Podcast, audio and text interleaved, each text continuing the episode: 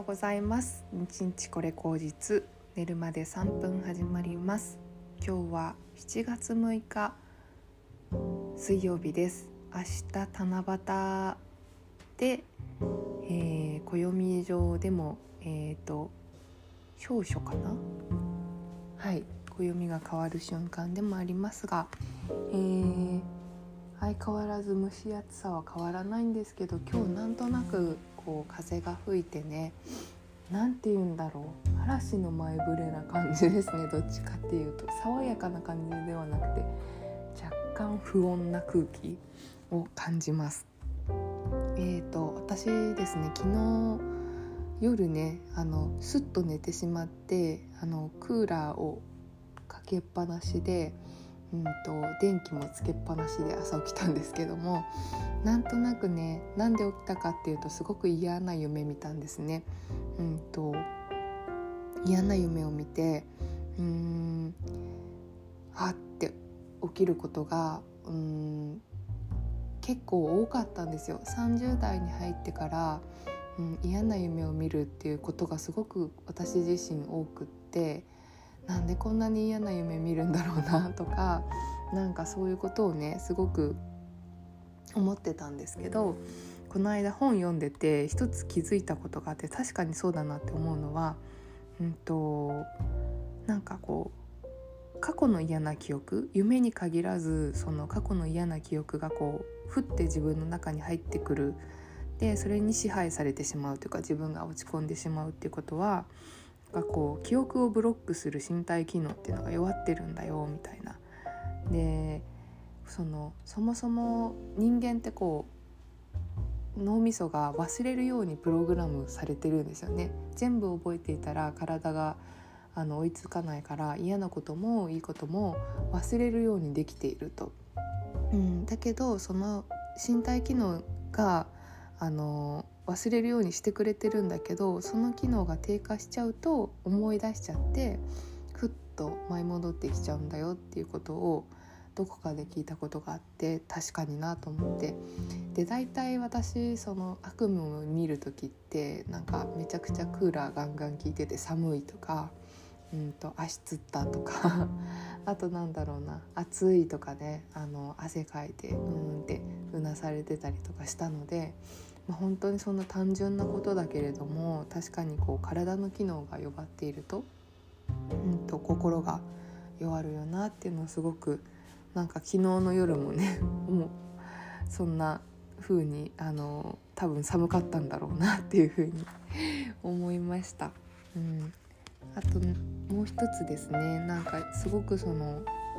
あの共感したことなんですけれどもその嫌な記憶とかと同時に、うん、それは過去のことだけれどもなんかその過去のことは、まあ、身体機能をねなるべく高めてあの忘れるっていうことを、うん、適度にしていくっていうことが重要かなと思うんですけども未来に対してこう不安とか恐れっていうのが、まあ、どうしても出てきちゃう。うん、時ってあると思うんですよね。かその時に何て言うのかな例えば私だったら来年その大役役年の本番の日で今前役で、うん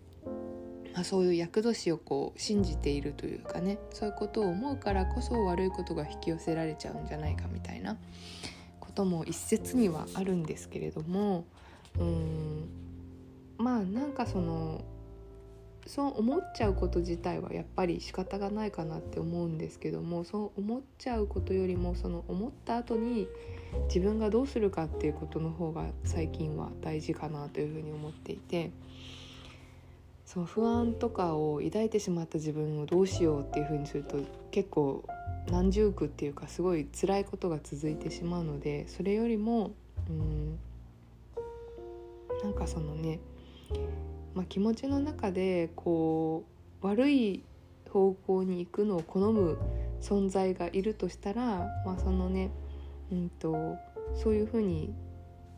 そういう不安とか恐れを養分にしてどんどんどんどん増幅していく悪い存在が自分の中にいるとしたらその悪い存在をうん何何て言うのかなイメージワークですかね。そのなんかこう怪獣みたいな大きい悪い存在を自分の中でギュッと小さくして豆粒大にしたら踏みつけて あのなくすといいよみたいなことをうん言ってる人がいてまあそれ本当にそうだなっていうふうに思ったんですね。うん。本当単純なことですけれどもやっぱりその不安とかをうん持っておくと持っておけば持っておくほどどんどん自分が不安になってその心の中の悪いことを好む養分をしめしめと喜んでいる怪獣が大きくなっていってしまうのでそれをこう自分の中で小さくしていくようにギュッとしていくっていうのすごい大事かなというふうに思いました。はい。そうですね。あとなんかこうやって毎日私今朝活とかあのー、1時間歩くとかあと毎日自分とこう向き合う note taking とかうんいろんなことをやってますけども、まあ、本当にそれで今日で46日目朝活がなんですけどもうんほとんどその結果っていうのは出ないんですねただ同じように毎日があの過ぎていくような気もしているし変わったような気もするしじゃあ現実なんかその自分がすごくこう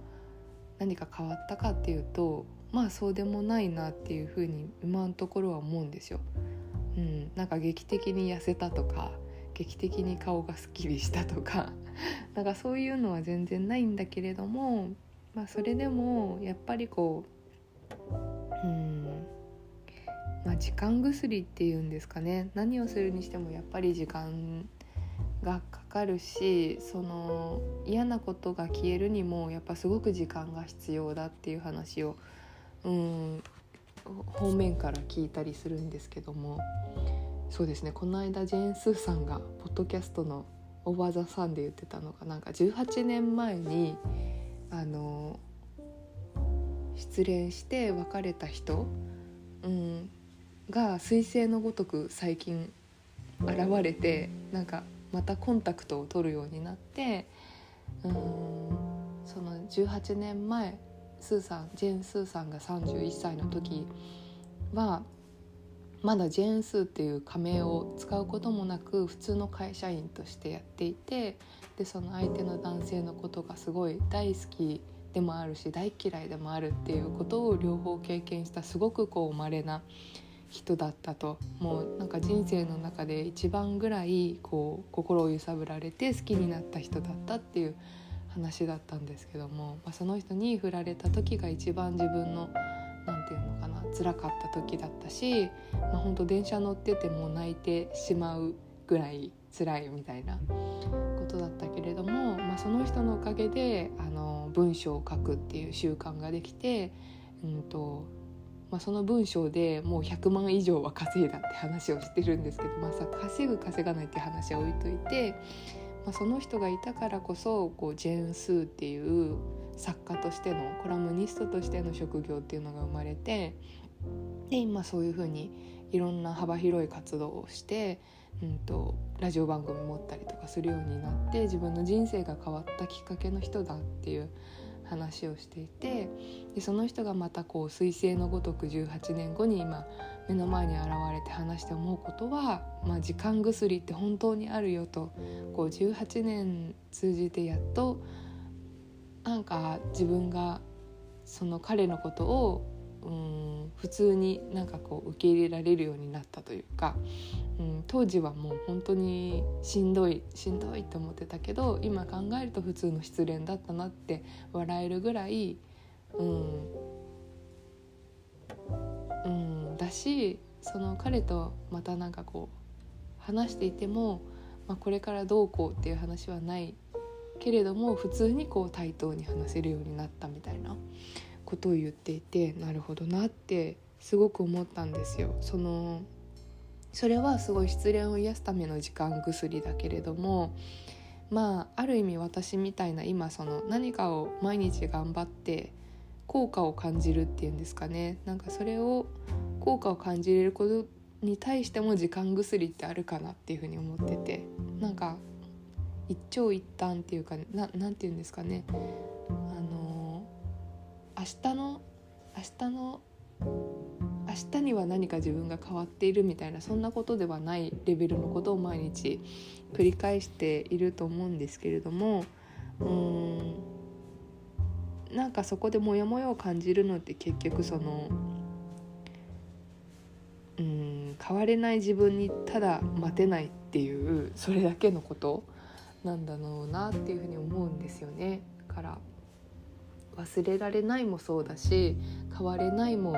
うん自分がこうただその状態になるのを待てないっていうことだけなんだなっていうふうに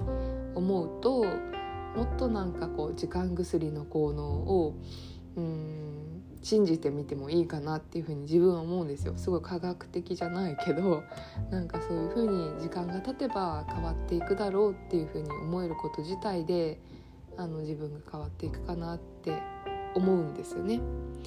そんなことをちょっといろいろ思いました。まあ本当に過去から未来に関してやっぱり人間が描くものって過去とか未来とかに対する、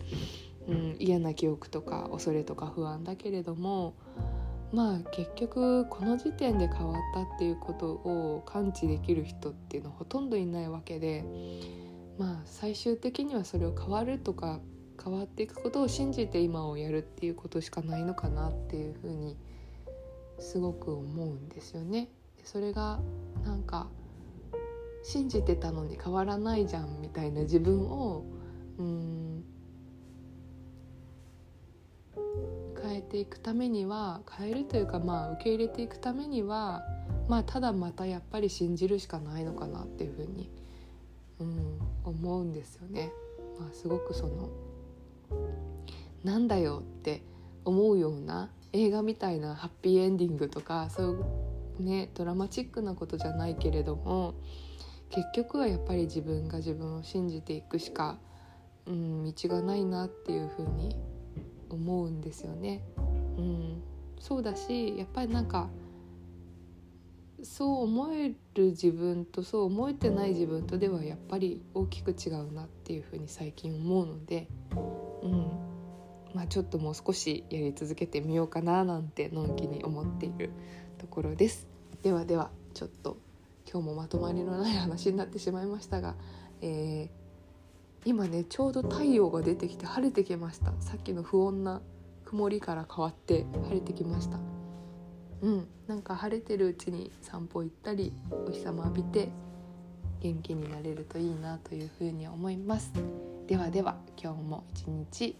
楽しんで良い一日になりますようにではまた明日